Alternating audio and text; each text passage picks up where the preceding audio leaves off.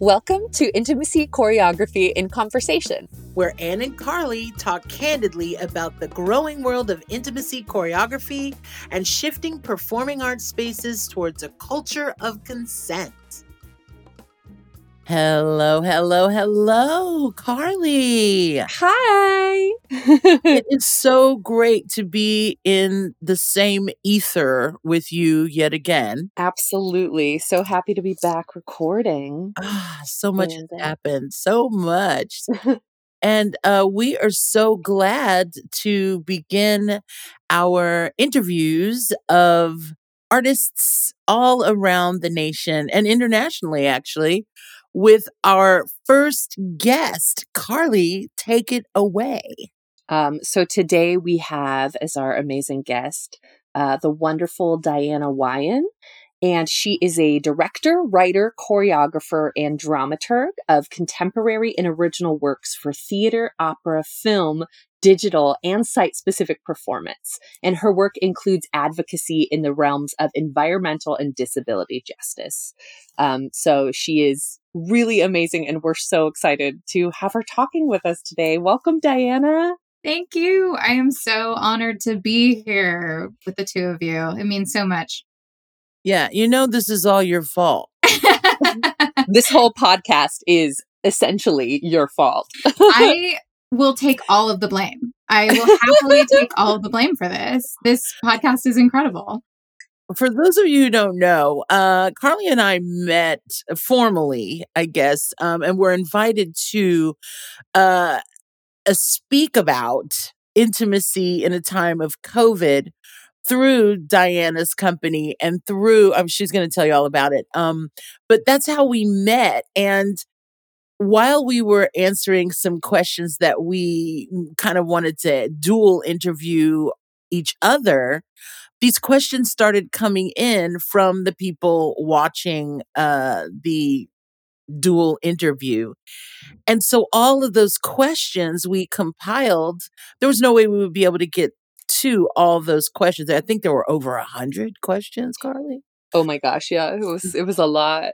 Yeah. Um, but yeah, Diana, do you want to talk about the uh the origin story at all and how yeah. you uh, helped birth this Definitely. together? Definitely, because it's actually I think even how you and I originally met Carly. It totally um, is. Yeah. So I uh, was looking for a way to kind of really fully transition into directing. Um, and I found this opportunity called Directors Lab West. It is um, an eight day intensive based in around Pasadena area and the Los Angeles area for emerging and mid-career theater directors and choreographers. And so I did the program in 2012 and it definitely marked a kind of shift in my practice where I doubled down on on directing and choreography. And um, I met incredible people and was just immersed. And I fell in love with the program. And then they said, Do you want to help us, you know, organize and, and coordinate the program for future years? So I became a part of the steering committee. And I've been a part of the steering committee since I think it was 2014. And then when COVID hit, we were about to have our our 21st lab, 21st annual lab. Wow. And um, and that wasn't going to happen because you know getting uh, 50 emerging and mid-career directors in a room just was no longer legal um, right. so it was like how do we pivot because clearly there's a need for our community to still come together and we had this idea of instead of eight days in this tight-knit group we would instead partner with HowlRound and bring eight conversations over the course of the original eight days that we were supposed to gather in person and because we're like casting such a a large net, it was like, what do we really want to talk about? Because clearly the rug has been pulled out from all of us. And so we wanted to talk about using intimacy direction to create a culture of consent post COVID. It's kind of amazing because they're still in COVID, but we were yeah. exploring that at the time. And Carly, I mean, you immediately popped to mind because you had given great workshops in the past. And um, I think when we talked, it was like, well, who do you want to be in dialogue with? Because we weren't interested in just talking heads. We wanted like a real conversation ethos to the event um, because nobody had all the answers and we didn't want to put anybody on the spot for like, well, how do you do this? So it was great because you immediately were like, well, I really want to talk to Ann James. And I was like, who is this person? And then like you know, a Google deep dive later, I was like, we must talk to Ann James. She's fantastic. Let's do it. And you two knocked it out of the park. That that conversation's still available on HowlRound for the folks who want to access it. But yeah, that was the that was where this all began. And like you said, the audience, um, which was international, had so many questions for you both. And I was so grateful that you didn't just have the 45 minute conversation and move on, but that this has been birthed out of it. I just think it's really remarkable. And I will fully accept all blame. Good. We're so grateful for you and uh, Directors Lab West for for bringing us together. But yeah, I remember talking to you, and you were like, "Okay, who do you want to talk to?" And I was like, "You know who's doing some awesome stuff and is just like a badass that I mm-hmm. want to connect with? It's Ann James." and um, we oh, it was and we just like yeah we just like hit it off and i was like wow we have such a great rapport and we were talking after it and we should like we were like we should answer more of these questions should, should we do a podcast? I here we are. Yes and here we are. I think you know even through that last little bit of our like what do we do with these questions? We kind of went well should we write a book? Should we write like a little pamphlet or a brochure? And then the the idea for the podcast kind of just burst through. And um, Diana, I will forever, ever be in your debt for solidifying um, my zeal for Carly Weckstein. Absolute mm-hmm. zeal. Yeah. Yeah. Yeah. Pretty fantastic individual there. Definitely. We just have mutual three way zeal right here totally. for each other. It's, it's, a, it's a love right. fest. Let's get into it. Yes. So we, you know, we, we connect a little bit before and we're like, what do we, what do we want to talk about? But, uh, I think we're all really passionate about like this idea of leadership is service. Like it, you know, as people mm-hmm. who identify as directors and intimacy directors and and folks who, you know, sometimes have a place of leadership or power in the room and talking about how do we move you know, individually, but also, you know, as an overall culture in the entertainment industry, how do we move towards um, looking at leadership as an act of service to the people that you're working with? And also, how do we move away from like the the narrative of like single leadership, like one singular charismatic person is who we look to for everything and move towards like communal leadership, which, you know, can be challenging in the traditional role of a director. Yes, let's all of that. Yes, please. it's really important right now because we've got this uh, national splashy Scott Rudin kind of his name is Scott Rudin, right? Yeah, he he's the guy who um is notoriously involved with hundreds of Broadway uh shows. Oh yeah. And who mm-hmm. uh, you know uh, being accused of being abusive to his assistants, throwing potatoes, throwing cell phones, thro- slamming slamming um laptops down on the hand of his assistant and the the assistant had to be rushed to the hospital. Oh my uh, God. Yeah, I mean, a tyrant, a tyrant. Yeah. And yet the industry has kind of held him up. The film industry and the theater industry actually have kind of held him above the reproach of anyone who would uh, actually complain. There have been hundreds of complaints about the guy, apparently, allegedly. I am not a lawyer. I cannot say for sure, but that's what is happening um, in our theater world right now. And so, a very prominent Broadway star, Tony Award winning Broadway star, Karen Olivo, hashtag I stand Karen Olivo, um, just r- yesterday, I believe, um, posted on her Instagram that she would not be returning to Moulin Rouge uh, simply because, and she was playing the lead in Moulin Rouge, headed toward a Tony Award, no doubt. Um, mm-hmm. Um, she just up and quit her job because she was not uh, in the capacity of going back to a toxic workspace, which is basically what you know professional theater is right now and the union is having issues with not being accountable and it's just all a mishigas. So after we come out of this understanding that maybe giving leaders who are abusive a pass, how can we move more toward this communal leadership idea so that we diffuse the power dynamic and spread it amongst many people, which is the way theater started. You know, there was no Mhm. such thing as a director Right. when theater started. Um, and so how do we get back to that communal leadership uh, modality? Uh, is is I think a wonderful question to for us to kind of talk about and parse out. Yeah, definitely. I mean, it, it's it's horrendous um, what goes on um, in some of these uh, environments. It's the, like you're completely right. There's so much toxicity, um, and for me personally, um, the most important thing to me is everyone's safety. Um, and uh, this comes out of I realized uh, for myself that this impulse was coming from my own um, relationship to the fact that I'm invisibly disabled. And so I can pass, but I need uh, certain things to keep myself going and keep myself safe and alive during rehearsal. I have type 1 diabetes, so I have to manage my blood sugar. And if it goes too low at any time, I am within hours from uh, biting the dust. Um, so without knowing, all of a sudden, I started saying to my teams, I have one rule, um, and that is protect yourself and others. Everything else is fair fucking game. And I mean it spiritually, emotionally, and physically.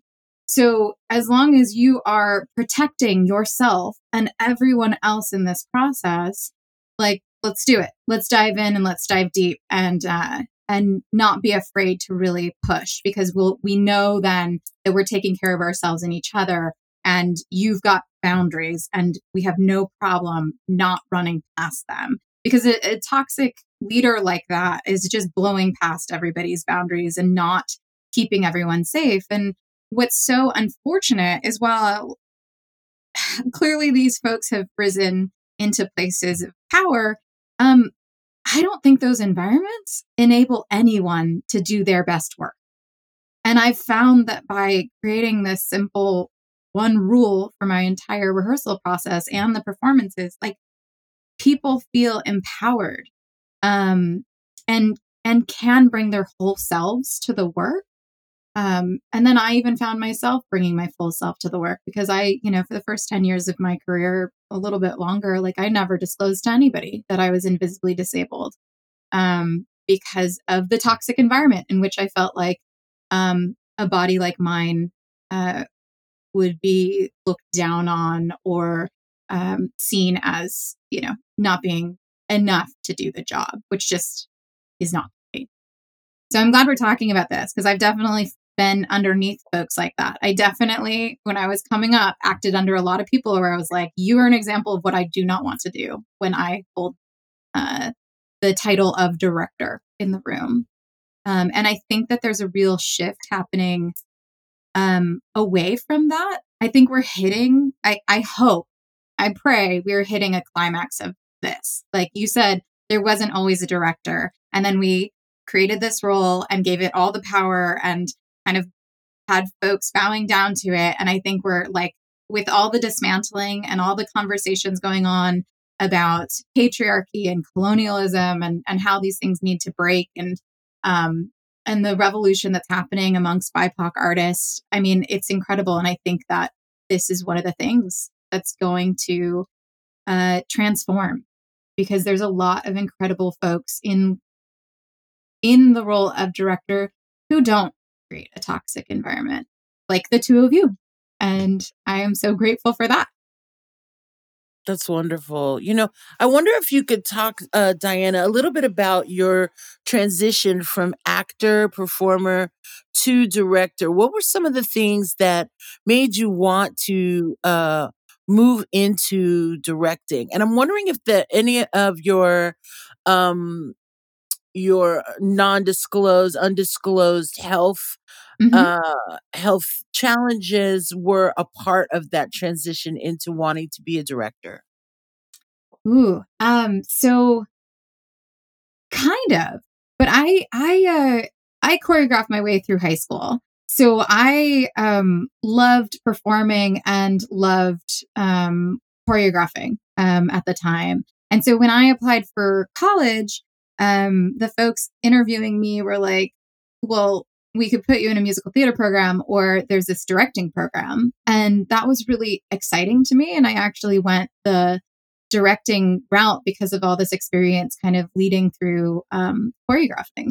And mm. so it was something that I was really excited about. And then I got out of school at the age of 20 and um, found that, you know, the opportunities for a young uh, woman uh, to direct a production were non existent unless I was going to make them at the time. And so that's right. I was trying to figure out like what's the path here do i need to go to grad school like who you know how do i get the keys to the car right was yes the thing. And what happened, um, because your question is kind of like, yes, sort of, is I got diagnosed with type 1 diabetes about a month and a half before I graduated from college. So here I was at the height, like just about to, to embark on my professional career.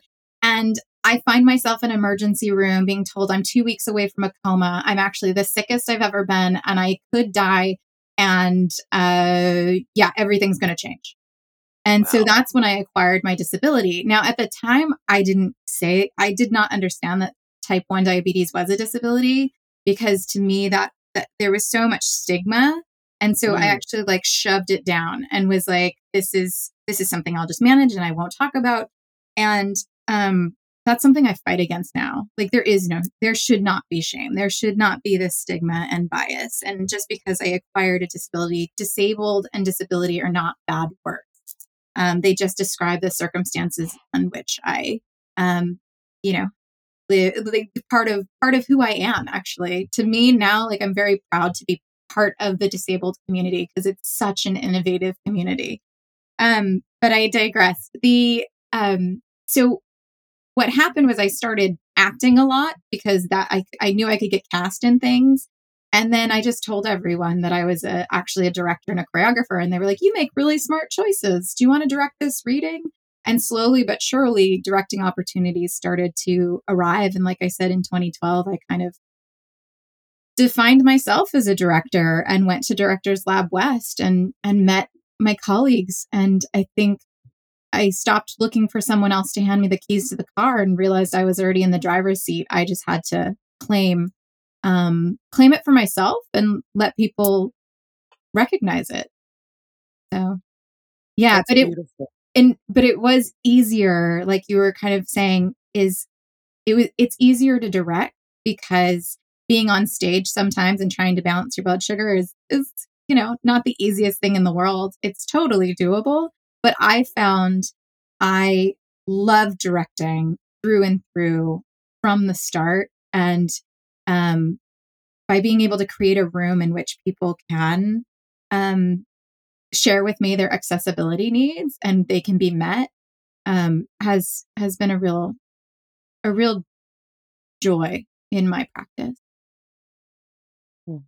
That's amazing. Thank you so much for for sharing this chapter of your of your journey and uh, I think you know so much of that leads to why you are a powerful, skilled, and empathetic director. Like, I feel mm-hmm. like, eh, you know, empathy and communication and listening, that's is like a director's superpower. And like, it's directing is not just about, you know, I come in with a vision and I tell everybody that and then they execute my vision. I mean, I guess for some people it is, but we, we are moving yeah. away from that. I really believe that like listening is part of directing, earning trust. You don't just automatically get the trust of your actors, like in your, in your crew. Like that's trust is something that has to be earned. You have to show folks that you will hold them in a safe space, a brave mm-hmm. space that you have, you know, not only the story in your vision of the story, but also their well-being and their creative input, like at heart. Uh, and, and I think that's so connected to how we move away from this centralized leadership because I do think you know, uh, like Ann so wisely said, like a director was not always a role in theater and theater was always about community and i think it still should be. And and i do think there are some you know i i think there are some great things about having you know a one person like steer the ship but sometimes it's like you know you got to give the wheel to to somebody else. And you know th- there are situations where it's helpful to have like one person to make the final call not in every situation but like that leadership should come from a place of being of service to the group not of being of service to the self. And i feel like this like service to the self is very um patriarchal and colonial. Um yes. and i i think there we can I, I think we're we are as was named like kind of at a, a turning point hopefully at this point this like maximum crisis point as you said where things are going to shift. And it might take a couple generations as as shifts do but i think that there could be a really powerful rebalancing and like healing in the arts when we rebalance leadership in artistic spaces with more people of the global majority, aka people of color, and mm-hmm. more women leaders, more queer leaders, more disabled leaders, and just I don't know. I think a lot sometimes about like what what does the patriarchy rob us of, and what what can we gain from kind of having being tapped into the divine femininity of leadership and kind of matriarchal leadership, regardless of gender. Yeah, I, am there's so much in there that I just uh, resonates so deeply with me. Um, the, I mean, being of service is such a huge part of um, how I approach the work. I'm constantly in the room going like, how do we serve the play? Like, how do yes. we serve this story? And how do we serve the community that the story is about? Um, I think in the community watching it too. Mm-hmm. Mm-hmm. And it really reframes things for everyone in the room when they think of being of service to something as opposed to like personally benefiting from it. I mean, that's going to happen. If you're truly of service, that generosity is going to come right back to you. Um, that's the like hidden gem of all of this. But you have to truly give over to it and be willing to listen and be willing to be um, flexible and open and and not be afraid of right being right all the time. I mean, I think like mm. the most powerful three words you can use in a rehearsal room when you have the power is I don't know. And usually I follow that up with, but we're going to figure it out together. Because, yes, like my approach, and I think a lot, and I don't think I'm unique in this. I think there's a lot more of us coming up and through. And I think you two fall into this because I know your practice is well enough. Is like, is this idea of like there's so much um, expertise in the room. So instead of being like, here's my vision, here's what we're doing, I want to actually open it up and be like, well, what production are we making? Like, yeah. here's our script, I have this specific group of people at this specific time in this specific city. Um, what do we want to say with this production? I want space in there so that they become the experts in their own roles on the production and they and like we all influence each other because yeah i've got something cool in my head but it's never going to be as great as what's potentially in one another if we like step back and really listen um, and give that space for folks to really show up and and take ownership of the work. Because i find like when when you give people um when you share power when you like lead from behind as my friend jessica hanna another direct, great director was saying yes jessica. you know like so much comes up and the creativity flows um when you do that. You come up with stuff that's way more interesting um yeah so that like all of that because like you said if you don't have the trust of your team like they're not going to share their wild ideas with you and so you have to gain that trust and and show that you know you're gonna you're gonna listen and you're gonna act and you're still gonna you know help steer the ship as you said but but we're building that ship to take on those seas as opposed to just one person you know being yeah, the, the be that. all end all authority on something because we can't we just can't actually be the authority on anything. Well, I mean, if you're talking about shifting the dynamic into a new direction as we head back to working in live space, certainly theater is not dead because hello, we have productions going on. One of which is uh, a production that that um, our our friend and my colleague Carly just wrapped on, mm-hmm. and you know I'm working in television and film, and you know the the the entertainment industry has not stopped. But when we talk about going back into theater spaces together in the rehearsal room, um, we have to think about sharing that power and sharing the opportunity to be creative and be in creative spaces with a more equal balance of power. Um, I would like to also throw into this conversation uh, the fact that the global majority has started to kind of recognize itself and recognize that there are allies across the board when we're talking about all of the protected classes. I think we're ready to stand up now in a very formal way in the theater industry and say that we are no longer going to accept this tyrannical behavior from people um, who tend to be from a supremacist and colonized ideology. Um, and I think it's really important for us to include um, our brothers and sisters with disabilities into that conversation because, like you said, often people are hiding their disability or they have there is shame around disability and you know my dream is to you know train uh, individuals with disabilities to be intimacy coordinators. It is my biggest, uh, intimacy directors. Um, it is my biggest wish. I just visualize what it would mean to have a blind intimacy director on a piece. What would it mean to have someone uh, with a different and and radicalized mobility being an intimacy coordinator?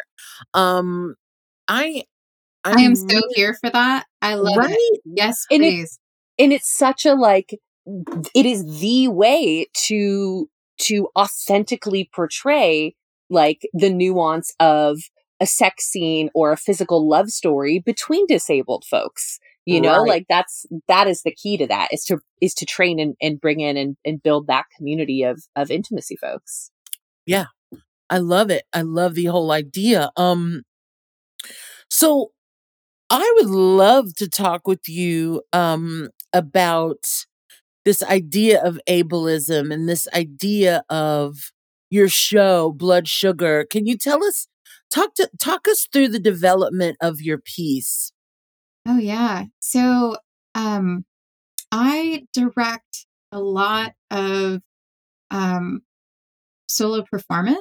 Um, and I I direct a lot of solo performance um, by remarkable BIPOC uh, artists um, Kristina Wong, Joshua Silverstein, um, lots of folks. And they just blew my mind um, with what, with how powerful, what the impact can be when you speak from like your lived experience. Um, and that combined with the fact that I read a CDC statistic that said one in 10 people has diabetes in the US today. And that could wow. be as many as one in three. Wow. By 2050. And I was like, no, like, I don't wish this disease upon anyone. Mm. And I have a form that um, came uh, because uh, like there's a lot of disputes and things like that but uh, the form that i have basically my pancreas stopped working um, pretty abruptly and 90% of cases are actually manageable haltable reversible um, if you catch it in time because the way that theirs manifests is through um, like lifestyle choices. Um, right. um, it has a lot to do with what we eat and creating insulin resistance in the body. And so if 90% of cases can like something can be done, I was like, I, I want to like raise my hand and be like, hey, I have this horrible thing that this this version that affects 90% of people, you eventually become just like me, where you become insulin dependent. um, and and kind of like raise awareness for the fact that like it doesn't have to be it doesn't have to be one in three it doesn't even have to be one mm. in ten right now and this disease is not i don't want to paint this as easy this disease is not easy to live with um, but a plant-based diet um, goes a long way in terms of reducing your insulin resistance or, or it, it ups your ability to be insulin sensitive and that is kind of the key even with my own condition to controlling my blood sugar and living a healthier um, life for a much longer time. So I knew this information and I wanted to put it out there because my doctors weren't talking about it. And um, sometimes people lecture about it, but that's a really hard way to get information. But I realized that, you know, inspired by these other solo performers, I was like, oh, if I tell my own story, I can then also embed all the things I actually want to say. Like my story became the vehicle um, for the science and the history and um, the existential crisis that comes along with having diabetes um, because you're work you're walking on this tightrope um, because like i say in the show you know it's no longer a death sentence um, but it remains a life sentence. And without insulin i am um, going to die uh, within months to a year very painfully. And with too much insulin i can die within hours. So you're kind of constantly on this um, knife set. And that's really theatrical. like that is very dramatic, you know? And so so I threw it all into a play because I was actually really interested in telling you about how you really are physically what you eat and um, how sugar doesn't cause diabetes, but fat, uh, saturated fat can and does cause uh, prediabetes and type 2 diabetes. Um, and all the ways that um, like our relationship to animal agriculture um, causes um, causes diabetes. It's now proven that um, Johne's disease in cattle can cause type one, and it's proven that excessive meat and dairy in your diet causes um, insulin resistance, and that causes prediabetes and type two diabetes. So this is a real conversation we have, but people are afraid of it. Um, people are very nervous because you know food is culture and um, and lots of things. But a play can crack open your heart and start a dialogue um, and kind of break people open to to really wrestling with things. So that's how this all that's how this happened. Um, and through that process, I really because I came into contact with people with my disease for the first time in my life. Um, in the process of building it, I started to really recognize my place and that this is a disability and that um, I should embrace that and move from a place of power um, because of owning that part of myself and identifying in this way and recognizing how wonderful and diverse and uh, like i said before innovative um, the disabled community is um, yeah That's that's It's so amazing. fascinating. Yeah, it is. And you know, the idea that you as a director of solo performance and then created your own Oh content Yep. for uh, yeah, for solo performance.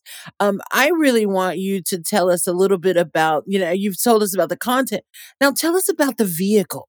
How did you bring this play to life? Mm. Like, what technology did you use in order to bring it to life in a time of COVID? Okay, so we started working on the project in 2017. So I was able to create the stage version between 2017 and 2019. Mhm. And which then I I had the pleasure of seeing. It Yeah. Oh, amazing. okay. in, a, in a theater and Oh. um and it was so great because it also included like live feed video and my husband was on stage with me um he's also a director he directs music videos and and speaking about um positive directing role models like he's he is um Shout him out. What's yeah? David his- is an incredible, incredible director. And part of what like attracted us was like we were like, wait, you hold space so that people can thrive. Oh my gosh, I do too. So it was just nice to be on somebody else's set that was so um positive and uh and and rigorous, but still like came from such a healthy place because I think often we we sometimes say like, oh, male directors are like this and female directors are like this. And that's not the case. It's really up to the individual. Um, but it, mm-hmm. it, it, that that feminine energy that you're talking about, um, Carly, is very important. That kind of openness, flexibility. Um, oh yeah, yin of it all. People um, of any gender can can yeah, embody and tap into that for sure, for sure. And um, and so I found that I put him on stage to do the triggering of the sound cues and the video cues because dramaturgically speaking, he helps keep me alive. You know, he's part of the team. And so by having him on stage, literally holding the show in his hands, I could then make that um, statement artistically and and have him share a couple things during the show. So we had this thing, and then COVID happened, and I realized we were at higher risk. Being um, diabetic, it means that you're three to four more times um, more likely of uh, severe illness due to COVID or or death. Um, a good majority of uh, the folks who have died have this as an underlying condition. Um, and mm. so it became almost more important to tell my story in a time of COVID. And so I teamed up with my video designer and we just, we found a platform called vMix and um, set up, you know, the two laptops I have in my house and uh, the two phones that Laban and I both own. And Lab- uh, Jason H. Thompson um, in his studio in downtown, he's at PXT Studio, um, just got to work and basically created a live film um, with lots of cuts and and took the video design and the sound design from the stage production and put it through the ringer and created this online version that in some ways is almost more intimate. Speaking of like consent and intimacy like i use my bedroom you see my husband and i um on on the bed talking about um you know, living with diabetes and what it means for him as well as myself. And I opened up this whole house um, to do this show. So I run from room to room, from the front of the house to the back of the house, and it's a blast. That's amazing. And and so important to have a partner um on your journey. So, uh, you know, I'm a fan. I'm a fan of your guy and uh I think it's really important to think about the intimacy of of working in theater and of um, telling our stories and to have the person in a person in the room that kind of can cut through the power dynamic in situations where there is a cast and a director uh, is really vital. Um, yeah, that, I mean, yeah, go ahead. Oh yeah, I was just saying that makes me think about um, consent around disability and also around disclosing disability. Yeah. And it's like we never we never want, you know, anybody in our spaces, especially if we are uh, have power in space, if we are in leadership, aka in service to everybody in the story in the space, we don't want to ever have that pressure. And like disability is something that you know, nobody needs to disclose. And it's just mm-hmm. like anything, like different folks have different levels of safety at which they are able to disclose things or they're not. And so it's like, I'm very curious in uh, a few different things, how we make a space where um, folks don't have to disclose, but we can still advocate and make spaces inviting and safe for disabled folks, regardless of disclosure. And um yeah and also th- this just all this was making me think of uh this this beautiful sentence in this poem. Sorry this sounds kind of randomly tangential but Go, uh, I, I promise it's related gentle um it is is uh actually diana you were at my uh virtual seder so you heard this there is a uh this this person Dori Midnight um, I think they're like a queer Jewish witch, plant magic person, brilliant writer, and I use uh, some of her writing in in my uh, Haggadah that I do. But she she wrote this this piece called "Wash Your Hands" at the beginning of COVID, um, and there's a line in it where she says it's our it is already time that temporarily non-disabled people think about people living with chronic illness and disabled folks and it just really struck me like rather than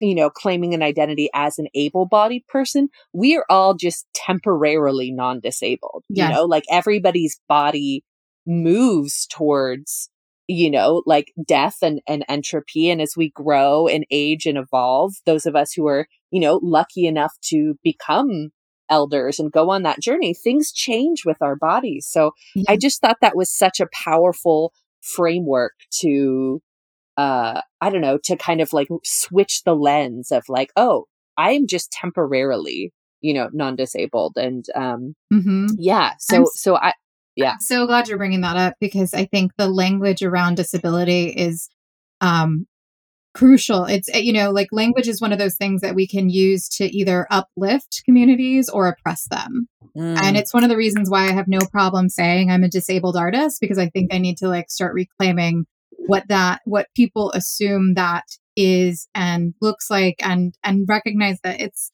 one in five people in this country is disabled. And some of those people are born with a disability, and some of those people, like myself, acquire one.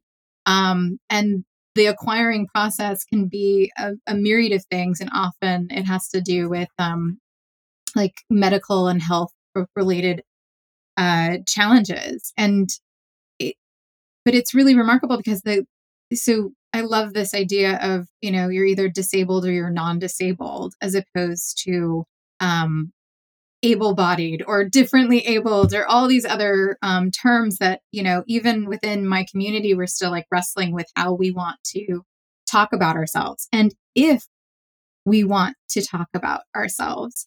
Um, there's a great uh, disabled actress who, um, her name is Diana Elizabeth Jordan and she is an incredible consultant. If you want a disability consultant, she is remarkable. Um, cannot uh, recommend her highly enough. And it just so happens we both have the same first name. Um, so she, um, you know, we've had these conversations because she was born with her disability and I acquired mine and I can pass, right? Like I can choose whether to disclose. Mm, mm-hmm. in a rehearsal hall, um, what that means. And so some of the things that I do knowing that I don't want people to feel like they have to disclose if they don't want to. Um, you know, when we do our introductions around the room and we're asking for pronouns and we're asking for, um, you know, name and the role in the production, uh, Claudia Alick, another disability advocate, yes. and activist, and um, all around amazing human being, um, also shares like, uh, you know, let us know if you have any um, accommodations, uh, if you need any accommodations. And by doing that and just making it part of the like Diana, she, her, hers, like blah, blah, blah, blah, blah. And, you know, if you see me eating during rehearsal, it's just to save my life, no problem. Um, by, by modeling that and being open about it, I find like other people will share either publicly or they'll come up. And I also share, you know, you can share them here, you can share them privately with myself or the stage manager um, you know, I think that it's really important that uh, folks have options for yes. how they want to um, share the information and with whom they want to share the information. Because for the first decade, when I was acting up a storm, I hid my um, diabetes, and that can be uh, tricky, you know, because if something, nothing went wrong, um, you know, I was very I wasn't even lucky. Nothing went wrong. But should something have happened, I usually selected one person in the cast that I felt I could trust and I would tell them so that they knew if anything happened, what to do. Um, and that was how I operated for 10 years. But now I, now I tell my, now I openly tell my teams because it's such a huge part of who I am um, and how I work. And I want them to feel comfortable if they choose to disclose that's so that's so powerful and important and that's such a simple practical way of bringing this you know inclusivity into spaces i've i've also heard like accommodations named like access needs like please mm-hmm. share if you have any access needs um, especially like I've, I've heard that through zooms too mm-hmm. um, you know so that folks can just be like oh like i'm really light sensitive so if you see me like off camera like that's i'm not you know dismissing you that's just how i need to be engaged and i love that it's just like that's just part of our like check-in and getting oh, yeah. to know each other is hearing what everybody's needs are. And I think that's super connected to, you know, uh, the intimacy process, which of course, as we've talked about many times, is not just about like staging sex scenes. It's about like, what is everybody's needs and boundaries to do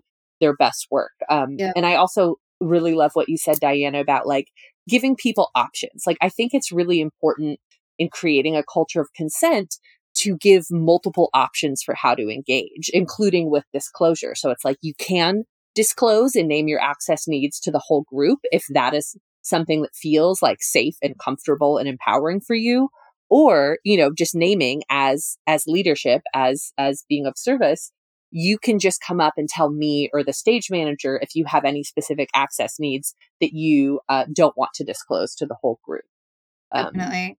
I think there's also an ability so so that's reactive right? Like which is good. We need we need that. But there's also um just to drop it in here we, we can also be proactive so Mm. for instance a lot of folks have um like their vision is not 2020 and so i have you know actors that i love who like you know they will retype that script to make it 24 point font so they can um uh you know be it, it's easier for them to read when they're working in rehearsal and so how do we like embed into before the first read asking if anybody needs the script mm, printed instead of putting it on that person like how do we um offer a couple things that just make it part of the culture of our rehearsal rooms and of our process?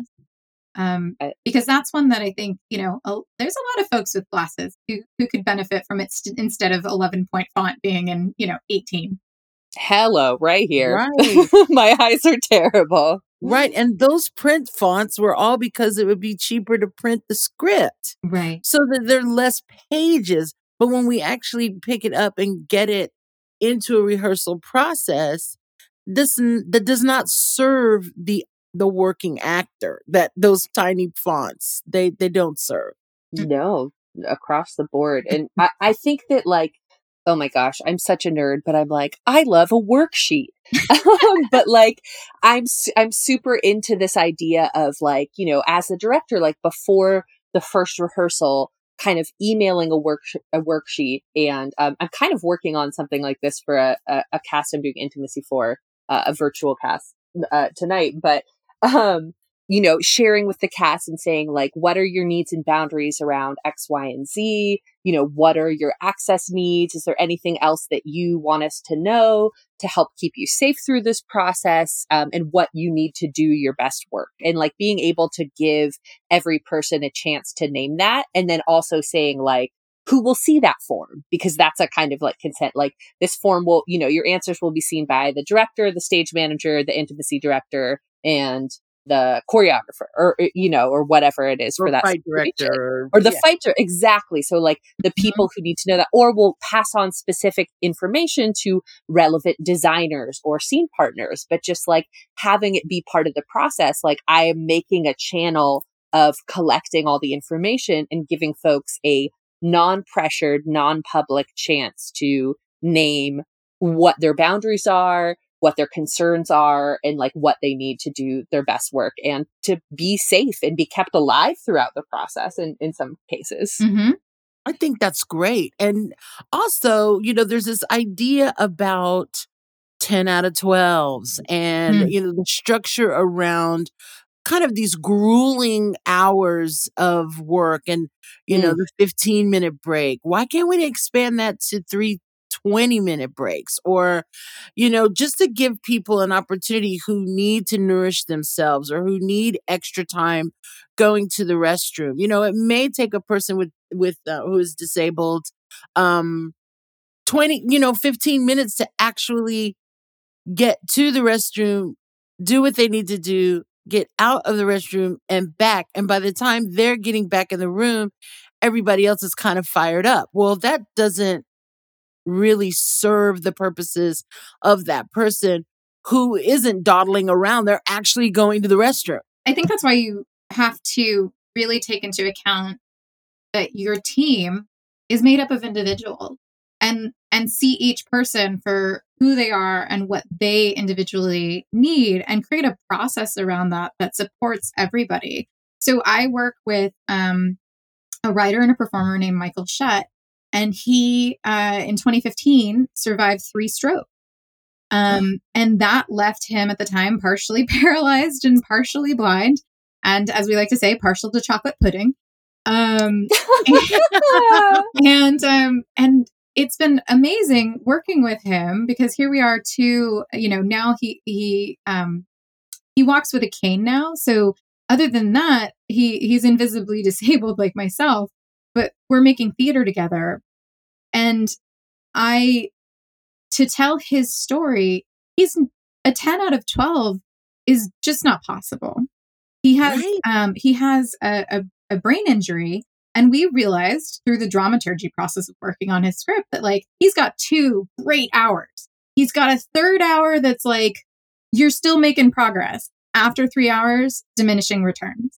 And that's mm. not a problem. That's just the way he works. And so I want his best time. So when we came to do the, uh, we did a workshop with full tech, right? With full lights and sound and everything else. And so when we came to that process, what I did was I made a day that was six hours. It was three hours in the morning for myself and the designers in the space, a solid lunch so that all of us could like very much nourish ourselves. And then he joined us for three hours in the evening.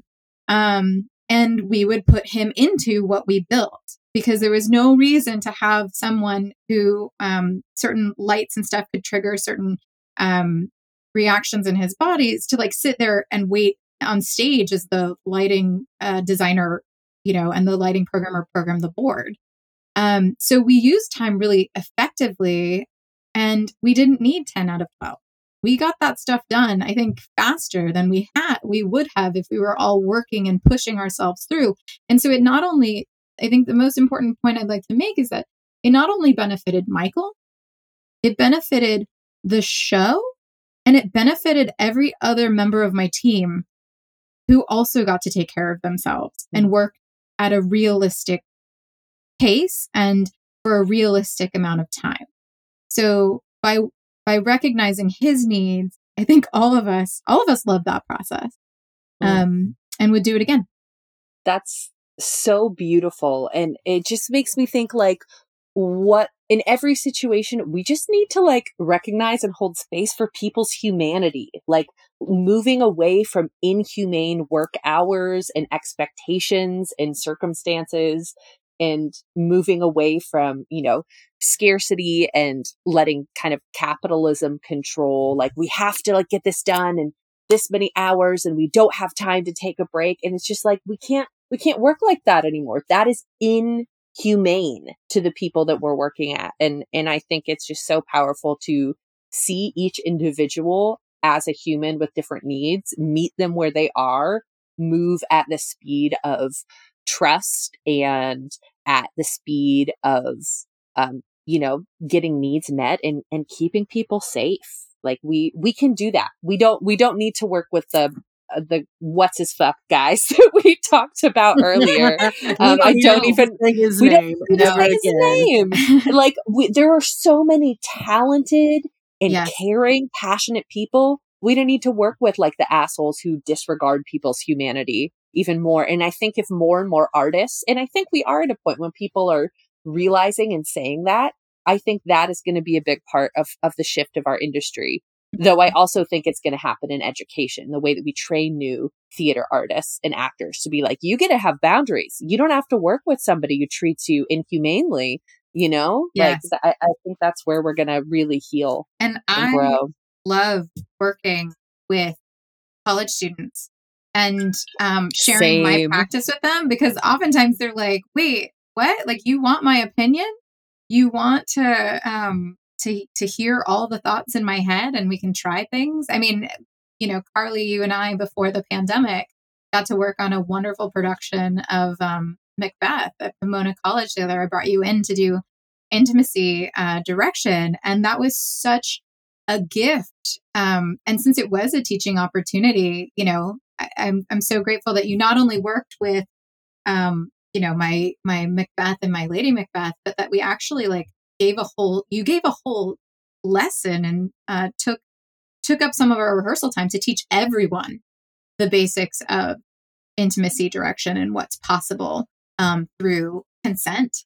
Um, and that, you know, I, I think those students are going to help seed a better theater industry, a better theater community because of that work. So thank you for. Oh, absolutely. Thanks for inviting me in and for being a director who advocates for intimacy people to come into the room, especially working with students. Like each actor and each student, regardless of where they are in their, their life's journey, who can like get some of these messages and tools will like ripple out into like a giant spiral of of shifting and yeah. That's great that you said that. I wanted to bring into the space the idea that the energy that we put into making spaces accessible and making theater processes accessible also moves out into the wider community into the audience mm. so i just i just wanted to talk a little bit about or or get diana's um view on accessibility for the audience. You know, Carly and I talk a lot about content warnings and making sure that the audience is on the right page or on the same page with us and what they're going to uh, witness and what they're going to be participants in as the audience.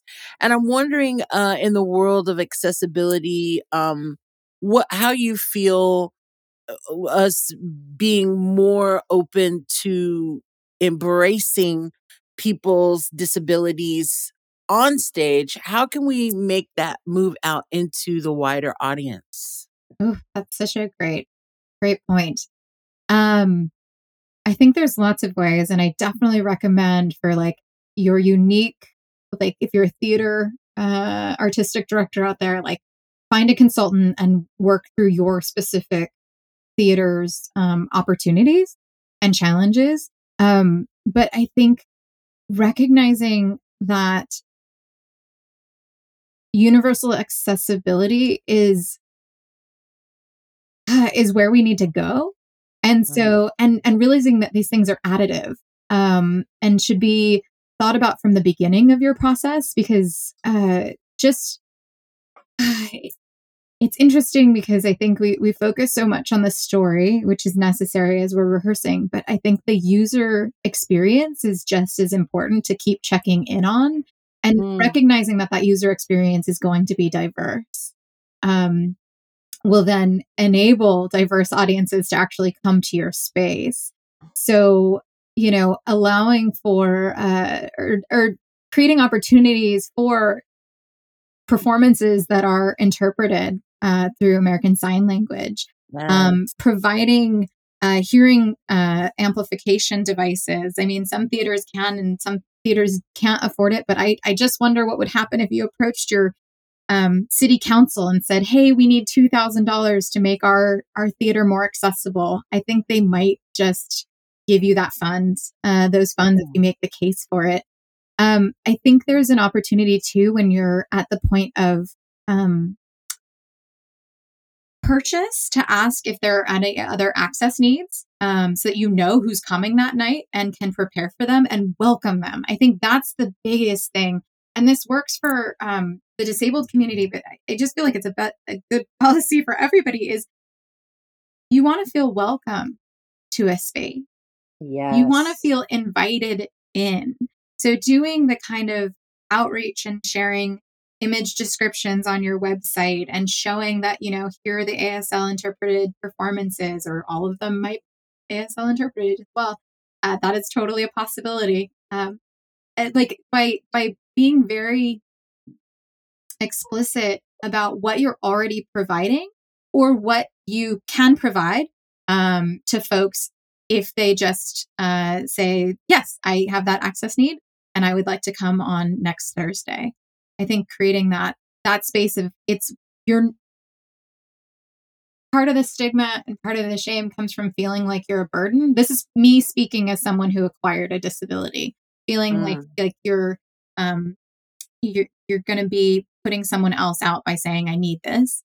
But that's not true. So make us feel like it's it's not a problem because it's very simple and um and mm. I think the more that we encounter each other in the audience, like yes. the more we'll take that forward into like other everyday interactions as well.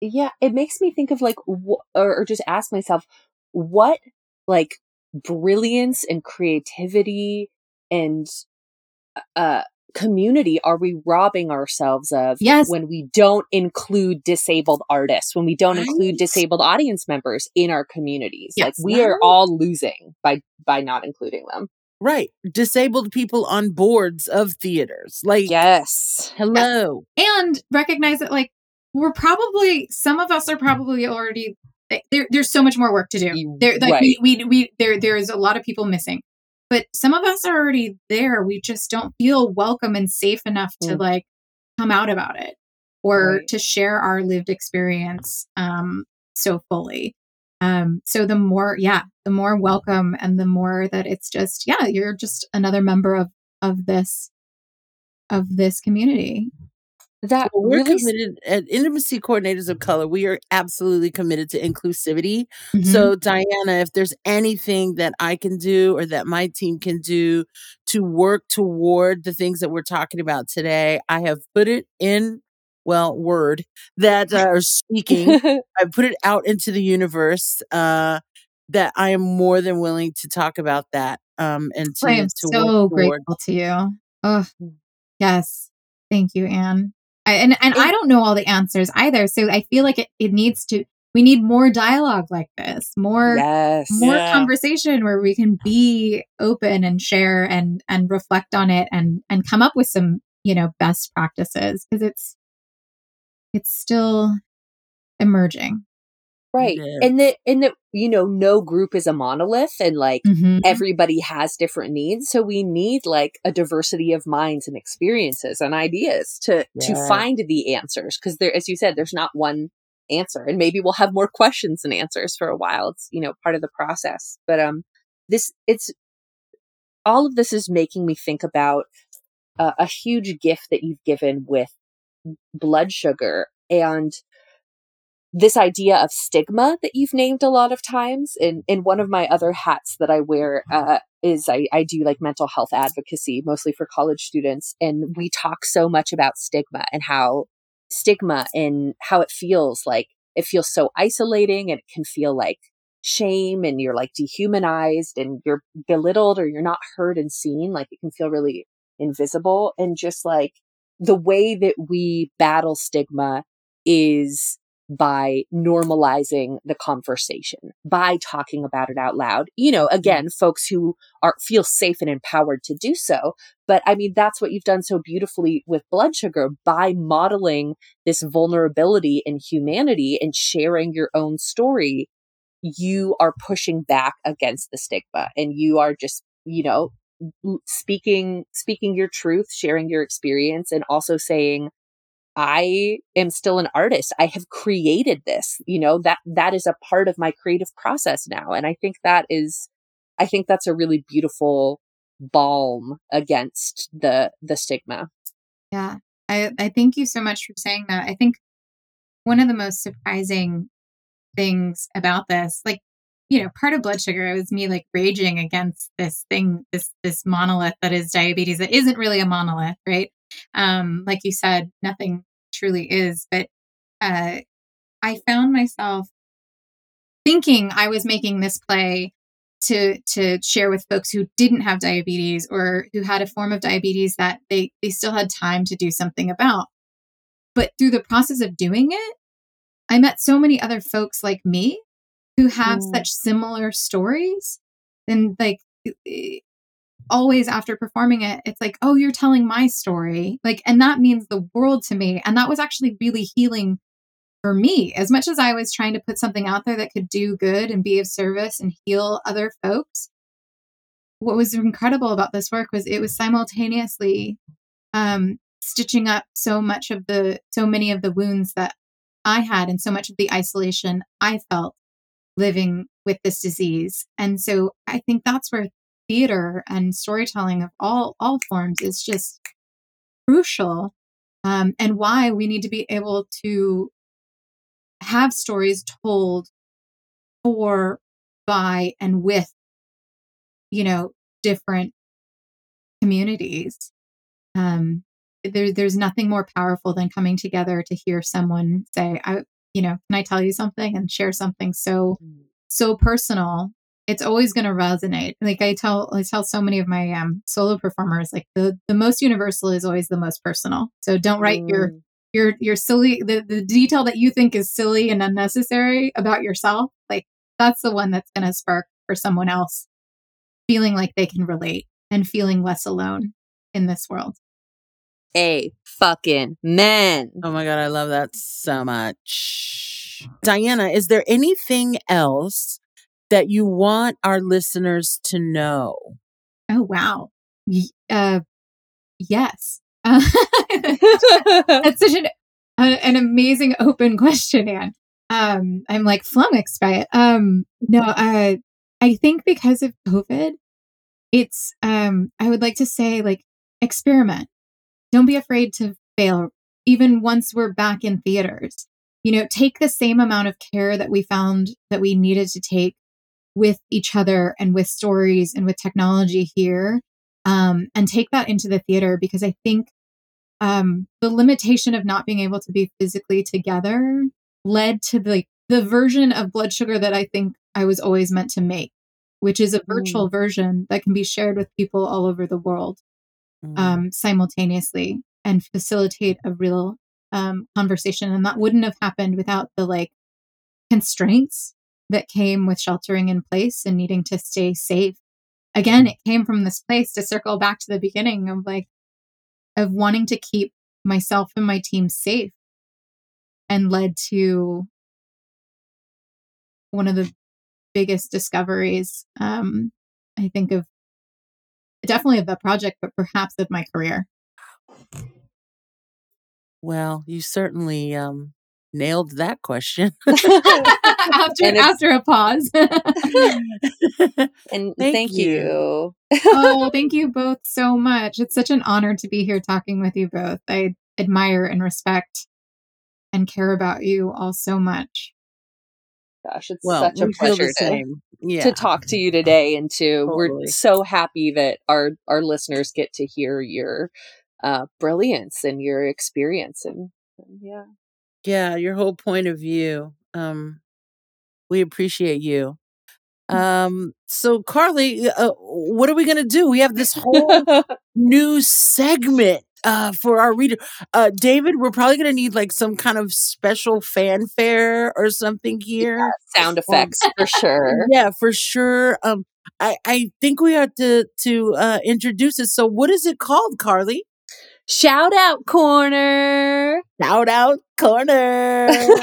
so basically especially when we have guests on and we're we're trying to do a lot of guests this season we want to just end with a shout out corner where everyone can have a little space to share is there something you're working on that you want to shout out and amplify and put into the world for folks to check out so um would love to start with diana if you want to shout out um anything sure um i brought it up so many times during the course of the interview that i should definitely shout out um, so blood sugar is this uh, is is available virtually. Um, it's yes. available on demand. I hope to perform it live again, either virtually or um, in a theater. You know that's going to come. But for now, you can access the recording for free um, via my website. So that's dianawyenn.com, D I A N A W Y E N N.com. And uh, you will find the show there. And I hope you'll share it with other folks um, because we all know someone. We all know someone in this diabetic community. Um, so yeah, that's that's the thing I'd love to shout out. I can't Good. wait to hear what you two are going to shout out. Carly, what are you shouting out? Oh my gosh, um, I would love to shout out. Um, I had the pleasure of doing intimacy with the Road Theater Company uh, recently, and they did this amazing, they found a way to safely make theater in the time of COVID. Um, and they, they're filmed, they're filmed and they're streaming. And so you can buy a ticket from home. The, the first show, This Bitter Earth by Harrison David Rivers, I think it might be done by the time that this uh, airs, but there might be an extension. Uh, and the second one is Reykjavik by Steve Yockey. And they're both these beautiful brilliant plays, amazing casts. Um, and it's just so cool to see the innovation and creativity of how can we still make theater and bring it to folks safely. So you can go to uh, the Road Theater Company's website, check it out, and um, you can watch on your couch. Um, that I highly recommend, like quote unquote, go to the theater at home with somebody. Like uh, my partner Zach and I watched it because they stream it at specific times at eight o'clock on the same night that my parents watched one of the shows in their living room. So we all kind of got to see the show at the same time and could like text each other things. So shout out to the streamed shows at the road. Wonderful. And uh, for ICOC, we have a couple of things coming up. May 2nd, we are going to have what we call Zooming In. And Zooming In is going to be a discussion around intimacy beyond the binary. So we have a team, a beautiful, lovely team of gender nonconforming, trans, and non binary actors, directors, activists, teachers. Um, they're going to be talking together kind of in a roundtable format about how the intimacy industry can um, invite, include, and welcome uh, members of these uh, gendered communities. So that's coming up on May 2nd. And then Amazing. also, yeah, right.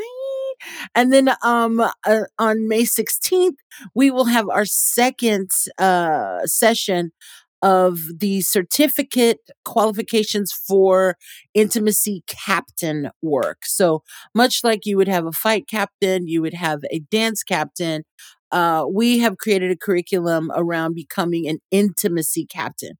And that information is going to be on our website, intimacycoordinatorsofcolor.com. And you can get tickets to that. That is on May 16th. And we hope to see you there. It's a whole lot of fun. It's an uplifting space. We come to the, the work with enthusiasm and everybody gets a pretty certificate. So we hope that you come and um, join us on that journey. Amazing. That's fantastic. Well, thank you again so much, Diana, for taking the time to talk to us. It's always such a pleasure to connect with you. Absolutely. Thank you for giving us this gift of this podcast. Oh, uh, my pleasure. My pleasure. I'm so happy that this manifested, and I look forward to continuing to hear all the other guests that you have up next. I know you guys know great folks, so I'm yeah. just very proud to be to be among them. So Thank you both for doing this. Because this, uh, speaking of being of service, this is an incredible service that you are providing to our community. We like intimacy direction and choreography is crucial. And I'm so glad that you're pushing it out through podcast. Thank you. Carly, anything else? I think that's it. Thanks folks for for listening and tuning in again and uh yeah, just happy to be in community with y'all. yeah. See Always. you next time. Yeah. Bye. Bye. Bye.